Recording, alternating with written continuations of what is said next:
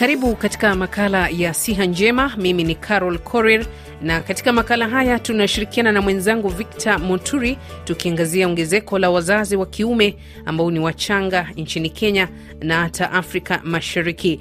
Hii ni kutokana na ukosefu wa uhamasishaji kwa watoto wanaojiunga na shule za msingi na hata zile za upili. Wazazi hawa wachanga maarufu teen dads hupuuzwa katika jamii, elimu na hata kuchangia maswala ya kijamii. Hata hivyo, jamii na mashirika yasiyokuwa ya kiserikali yameanzisha mpango wa kutoa hamasisho kwa vijana wadogo ili kupunguza mimba za mapema vijijini na mitaani.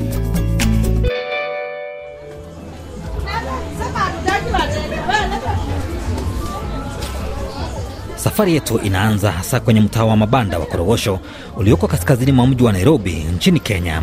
Mtaa huo ni mojawapo ya mitaa ambayo idadi ya wazazi wa kiume ambao ni wachanga, kwa kimombo teen fathers, inazidi kuongezeka katika siku za hivi karibuni. George Ocheng Omondi mwenye umri wa miaka 19 ni mmoja wa wazazi hao wachanga wanaoishi katika jamii hii. Mimba alipata last year like nilikuwa ndanga boarding narudi nda boarding narudi, ndio kurudi second time akaniambia kona ball. Eh, ilinichukua like three months ndo ni accept cause eh, ilikuwa hard kurudi third term kidogo kidogo ndo saa kazaa Currently mtoi ako three months. Niko na single parent, ni mam Nairobi, naishi peke yangu, so pande ya wazazi sizisema juu hata mwenye ajui. Pande wa wasichana ilikuwa ngumu juu unapata ilibidi mpaka amefukuzwa kwao, saenda kae huyo mtu alimpatia ball na wazazi wakuandaa kusikia kitu yoyote, so kidogo wazazi wake walimpatia presha. Kwa sasa tunakaa naye. Omondi anaendelea kufichua kwamba alijifunza kuhusu njia za uzazi wa mpango hivi karibuni tu wakati mashirika yalipomtembelea eneo lao. Ni hadithi inayoonyesha pengo lililopo katika elimu ya kujamiana kwa vijana. Wapo kwa contraceptives, sikuwa na idea yoyote, alafu napata ile anxiety, ndio mko naye kwa bed saa hata ile time ya kuvaa hizo madini hakuna juu ile haraka na ile furaha kidogo, so unapata ikaenda hapo, imekuwa hivo. Venye tunakaa naye sasa. Ni kutegemea tu lak cause unapata saa zingine unaamka ujapigiwa simu ende kazi yoyote mjengo ama koroga, so ni lak tu. Then football pia nashukuru ilikamin, tunaendanga tunacheza game, saa zingine tunapatiwa kitu kidogo kama mia tano, hiyo ndo saa inabaki tumetegemea Mita chache tu kutoka kwa nyumba ya Omondi tunakutana na Raymond Otieno mwenye umri wa miaka 18. Kwa mujibu wa Otieno, hakutarajia atakuwa mzazi akiwa na umri mdogo. Nimeface challenges mingi kutokana na hayo yenye nimepitia, kama vile kupata kupata mtoi. I was not expecting that. Parents wako wako amini uh, tuishi na yeye, kuna we are just around the area ni wazi kwamba wazazi wenye umri mdogo kama vile Omondi na Utieno wanakumbana na changamoto nyingi katika maisha kama vile ukosefu wa kifedha, ukosefu wa elimu, vilevile uhusiano mbovu ndani ya familia zao. You can't provide na una identity card, so unapata ukienda kuomba kazi unaambiwa still young, ufai kuwaka, and yet pale kwa nyumba kuna someone anafaa kukula, and the mother pia anafaa pia unampatia doo na nini so it's sad. Hadi unapata unaenda hapo unafanya vitu zingine zenye hazifai kama crime drug abuse. Unaenda hapo unaanza kutembea na bad company cause they're the only one who can support you na labda wakusikia hata hivyo jamii pamoja na mashirika yasiyokuwa ya kiserikali yameanzisha mpango wa kuhamasisha vijana walio na umri mdogo adhari za mimba za mapema vilevile vile kuwa mlezi mwenye umri mdogo Nicholas Etiang ni afisa katika shirika la utafiti wa idadi ya watu na afya Afrika, APHRC. Katika huu uh, utafiti tulipata kwamba wavulana wanahusika uh, kupea wasichana mimba. Wengi wao pia bado wako shuleni. Kuna wengine ambao walitokelezea uh, kwa wale tulizungumza nao uh, takriban kumi ambao walihusika katika stadi, lakini ni wengi katika jamii hiyo. Uh, changamoto kwamba wao wenyewe wakati wanashapeana mimba wanatoweka, wahusiki kwa ajili ya huyu mtoto ambaye ametokea. Wengine ambao tulizungumza nao wanasema kwamba waliweza kutoka shuleni, wengine wanasoma nusu kwa wiki, hiyo ingine ni kutafuta kazi ili kusaidia watoto wao. Kuna hao ambao wamejitokeza, wanachukua jukumu ya kusaidia watoto ambao wamepata uh, nao wasichana watoto wenzao. Etiang anadokeza kuwa ipo haja ya jamii kuwashauri vijana na kuwarudisha shuleni wazazi hao wenye umri mdogo ili kuendelea na masomo. Vile wasichana watasaidiwa, wavulana pia wazingatiwe, kwa sababu bado ni wachanga, ni watoto, wawezi uh, jikimu pia wasaidiwe uh, waweze kurudi shuleni, wale ambao wametoka shuleni.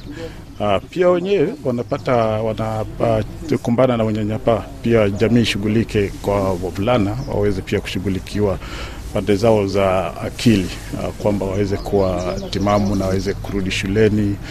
Uh, program ama miradi ambazo za kusaidia wapate uh, kujikimu katika kiuchumi, pia wavulana wasaidiwe.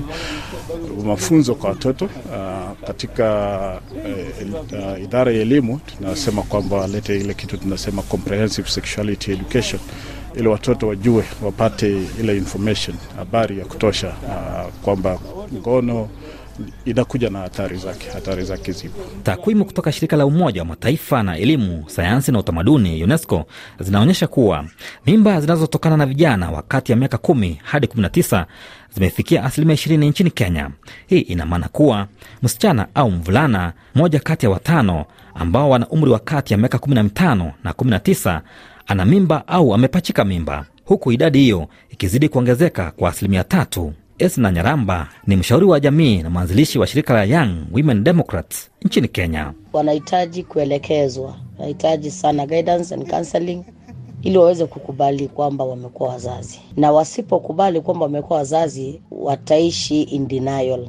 Wanahitaji pia kupewa that opportunity kuweza kuambiwa kwamba chenye walichokifanya kilikuwa ni makosa, na wafafanuliwe kwamba hii ilikuwa ifanyike namna gani, ilikuwa ifanyike na wakati mgani na muda upi. Pia akishakuwa mzazi katika umri mdogo, inakuwa ni vigumu yeye kufikiria hata masomo, so wengine hu drop out of school akifikiria bibi yake, watoto wake watakula nini. So inakuwa ni changamoto kubwa sana kwa ule kijana kuanza ku, akiwa kwenye darasa, kwa sababu wasipoelekezwa vizuri, wakianza kupata msongamano wa mawazo, utapata kwamba wameingia katika drug substance abuse watakuwa wameingia katika depression na wengine watakuwa wagonjwa, na ukiingia katika depression wasipopata mtu basi utapata kwamba imewalead into committing suicide. Kwa mujibu wa Nyaramba, jamii ina jukumu kubwa kuhakimu na kutoa mawaidha kwa wazazi hawa wachanga ili kuwepo na maadili bora pamoja na kupunguza visa vya mimba za mapema katika jamii. Wengine wali, waliwekwa katika hii maneno ya ndoa, maneno ya, ya, ya, ya,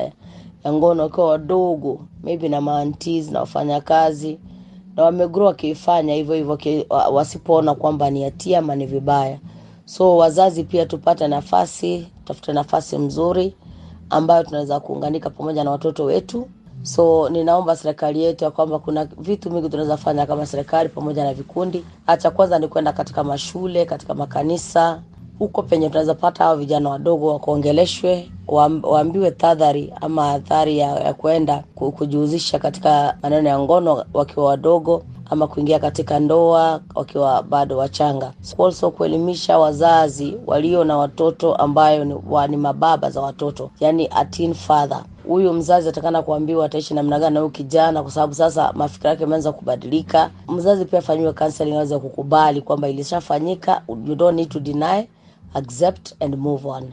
Huku idadi ya wazazi wa kiume wenye umri mdogo inapoongezeka, hamasisho la haraka linahitajika katika jamii ili kupunguza visa vya mimba za mapema nchini Kenya.